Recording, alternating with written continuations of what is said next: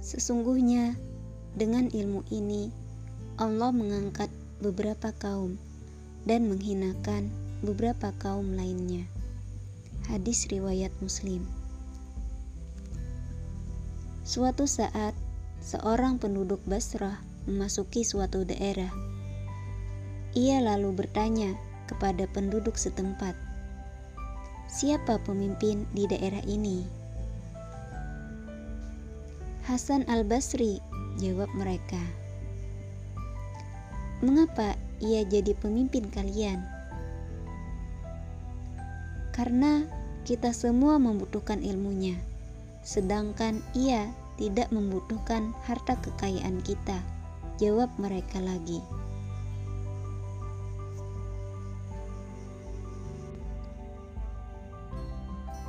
Dalam kisah lain, Abu Tufail menuturkan bahwa Nafi bin al Haris pernah mendatangi Khalifah Umar bin Al-Khattab radhiyallahu anhu di Asfan. Nafi adalah penguasa Makkah yang diangkat oleh Khalifah Umar radhiyallahu an. Saat itu, Khalifah Umar bertanya, "Siapakah pemimpin daerah Al-Wadi?" Nafi menjawab, "Ibnu Abzah." "Siapa Ibnu Abzah?" tanya Khalifah Umar radhiyallahu an lagi. "Ia adalah seorang qori kitabullah dan seorang alim di bidang faraid atau ilmu hadis." Khalifah Umar radhiyallahu an lalu berkata, "Sesungguhnya dengan ilmu ini Allah mengangkat beberapa kaum dan menghinakan beberapa kaum lainnya." Hadis riwayat Muslim. Sementara itu, Ibrahim Al-Harbi menuturkan fragmen berikut. Ada seorang bernama Atha bin Abi Rabbah. Ia adalah seorang budak hitam legam milik seorang wanita di Makkah.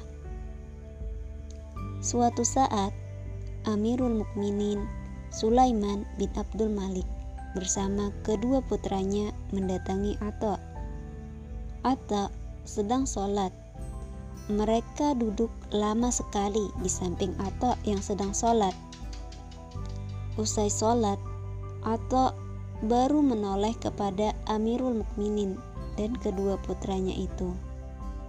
Mereka lalu bertanya banyak hal kepada Atha terkait manasik haji. Setelah itu, Amirul Mukminin Sulaiman bin Abdul Malik berkata kepada kedua putranya, "Anakku, berdirilah." Mereka pun berdiri.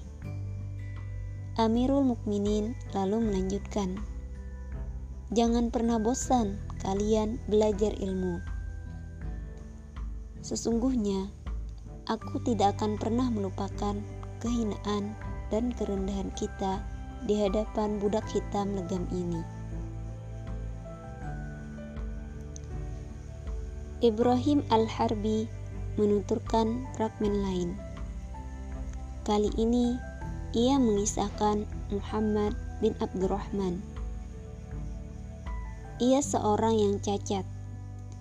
Hidungnya menjorok ke dalam dan dua pundaknya yang lebar. Suatu saat, ibunya berkata kepada dia, "Anakku, boleh saja dalam setiap pertemuan orang banyak kamu menjadi bahan tertawaan. Namun, kamu juga harus menjadi kebanggaan mereka. Karena itu, kamu harus belajar dan mencari ilmu. Ilmu itulah yang bakal mengangkat derajatmu."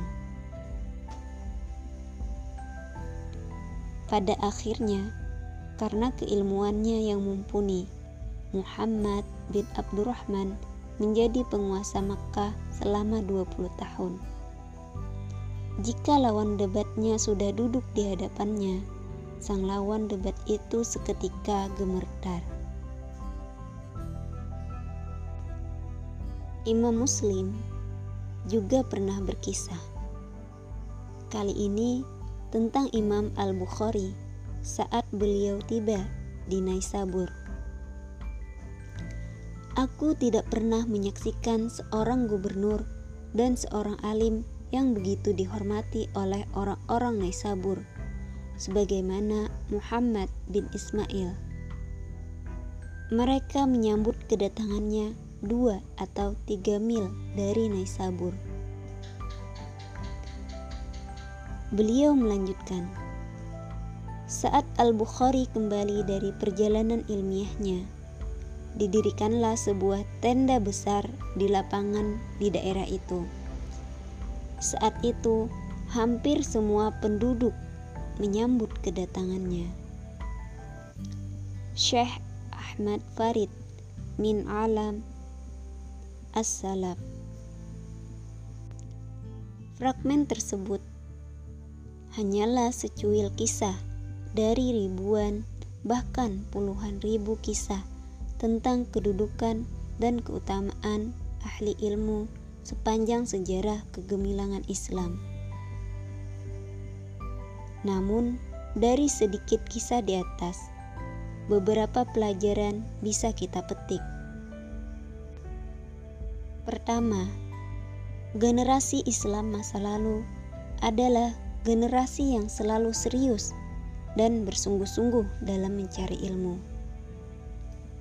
Banyak dikisahkan para ulama dulu belajar ilmu dengan menempuh jarak perjalanan ratusan kilometer, melintasi banyak negeri, tentu dengan alat transportasi yang mengandalkan hewan tunggangan. Bahkan banyak ulama besar dulunya berguru kepada puluhan, bahkan ratusan ulama. Wajar jika kemudian mereka menguasai banyak disiplin ilmu, tidak hanya 1 atau 2 cabang ilmu. Tentu berbeda dengan saat ini. Kini, sebagian besar waktu generasi umat Islam dihabiskan bukan untuk mencari ilmu, tetapi mencari dunia atau untuk hal-hal yang tidak berguna, semata-mata mencari kesenangan. Kedua, penghormatan dan penghargaan masyarakat kepada ahli ilmu yang amat luar biasa. Tentu berbeda pula dengan hari ini. Sekarang, masyarakat lebih menghormati dan memuja para selebritis seperti para penyanyi dan pemain sinetron atau para bintang sepak bola internasional ketimbang para ulama. Ketiga, penghormatan masyarakat, bahkan penguasa, terhadap ulama bukan semata-mata karena keilmuan mereka, tetapi karena kewibawaan mereka. Ini karena mereka, seperti Hasan al-Basri dan yang lainnya, adalah orang-orang zuhud, tidak mencintai dunia, apalagi menjual ilmunya, termasuk dakwahnya, untuk menumpuk harta. Keempat, yang sering dilupakan oleh banyak orang, kelahiran para ulama besar dan mumpuni dalam berbagai disiplin ilmu itu terjadi pada masa khilafah Islam. Khilafahlah yang menciptakan iklim kondusif bagi para pencari ilmu. Hal itu sudah banyak diceritakan dalam buku-buku sejarah Islam yang otentik, yang ditulis oleh para sejarawan yang jujur. Anehnya, selalu ada upaya, sengaja ataupun tidak, untuk melepaskan kegemilangan Islam, yang antara lain dibuktikan dengan bejibunnya para ulama besar dari peran penting kekhilafahan Islam dan para khalifahnya dalam menghargai dan memuliakan para ahli ilmu. Penghargaan para khalifah terhadap para ulama atau ilmuwan juga sangat tinggi.